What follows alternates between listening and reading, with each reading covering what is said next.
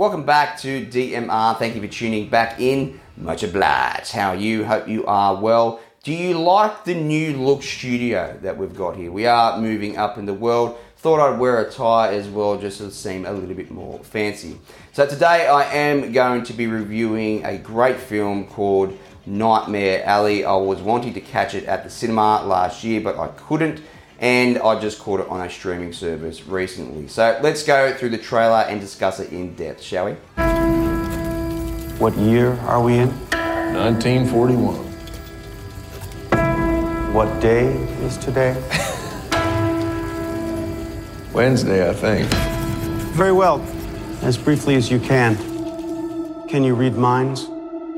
So Nightmare Alley is set in the late 1930s and rolls over into the 1940s. You've got Bradley Cooper, a massive supporting cast as well. Toni Collette, Willem Dafoe, Ron Perlman, they're all in it. So it's set in a old school type circus or sideshow alley type setup. Could be even a freak show as well. You'll know what I mean when you start to see a few of the acts in the circus, and of course you got babies in jars as well, which is a bit disturbing. And he is basically a drifter, Cooper's character, that comes across the circus and then basically is offered a job there and starts to interact with all of the other acts and people that live in the circus.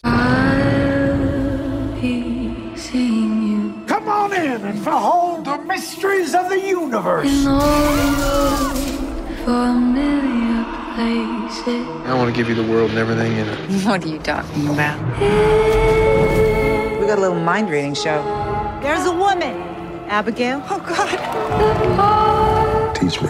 Teach you. So Cooper's character falls in love with another act in the circus. She deals with electricity and whatnot, and he starts to learn how to become a medium. So he basically approaches his love interest and says, "Look, let's get out of here. This is no way to live, being a carny." And they basically move to New York, I think it was, to start their own, much more polished medium act. And it starts to go really well for him when he moves over to that area.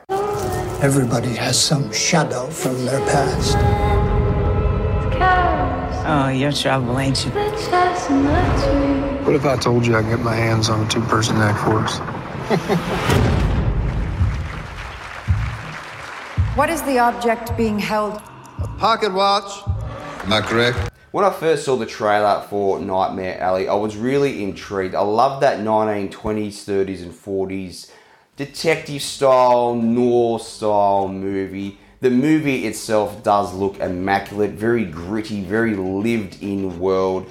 But in saying that, all the aspects of the film do look quite polished, even though they are gritty and grimy, if you know what I mean when you watch the film. I really did like the look of it, and I really did like the plot of it as well. Master Stanton, can you kindly May I? name them? What's inside the bag? A small pistol. You're not as hard to read as you think.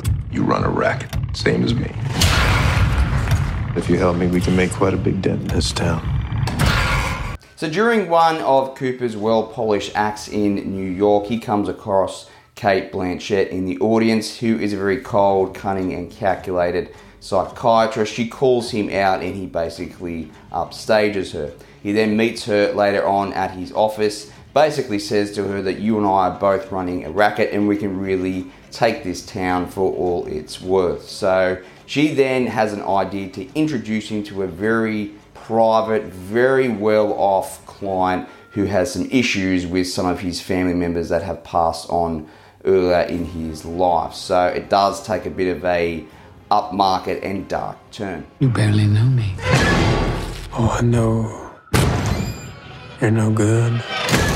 And I know that because neither am I. This is not a carnival trick. If your foot slips, we both fall. So, of course, the bigger the light, the bigger the fall. When he gets involved with this very private and rich client, all hell breaks loose, and I really did like how the film ended up with the plot. So you'll know what I mean when you see it does go full circle. It really did surprise me how it did switch over from the carnival scene to the New York scene. It was quite quick. However, I did like how it all wound up. All the characters throughout the film play a great role, and it's very well done by director Del Toro. We've had our share of snake charmers in the past. We deal with them. Sometimes you don't see the line till you cross it. You don't fool people, Stan. They fool themselves. So, the verdict. I was hoping to catch this in theatres, but I didn't get a chance to do so. I probably would have loved to have seen it. And just the whole feel of the movie, I was really happy with watching it. So, I'll give it my number two rating, which is I would buy it on 4K or Blu ray, just for the story and the immaculate looking cinematography, and everyone does a great job in it as well. So, thank you for tuning back into DMR, and also a very big thank you as well for all the support on the podcast right around the globe. It has been amazing in the seven weeks since we have launched it. So, Thank you, and I will catch you on the Menjay.